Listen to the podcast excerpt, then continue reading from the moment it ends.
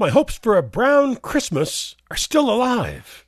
Last week's threatened storm missed most of the province, so Regina and Saskatoon are still enjoying bare pavement and sidewalks.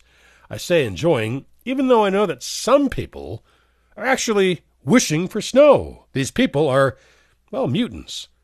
Hey, I like to ski, I go ice fishing. There are lots of ways to make the most of winter, but we also know that winter lasts interminably once it arrives for real. And so most of us really aren't in any rush to let go of this unseasonably warm start to December. I've only had one brown Christmas in my life, and it was just fine, thank you.